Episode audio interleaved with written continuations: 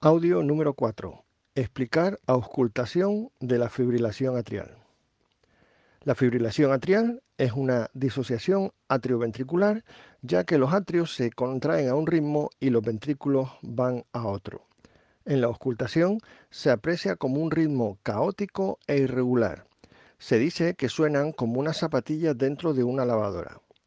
La frecuencia cardíaca es más elevada de lo normal para un paciente de estas características y los intervalos entre latidos son irregularmente irregulares, no siguen ningún patrón y son impredecibles. Además, hay una variación en la intensidad de los sonidos, son más fuertes o débiles sin ningún orden.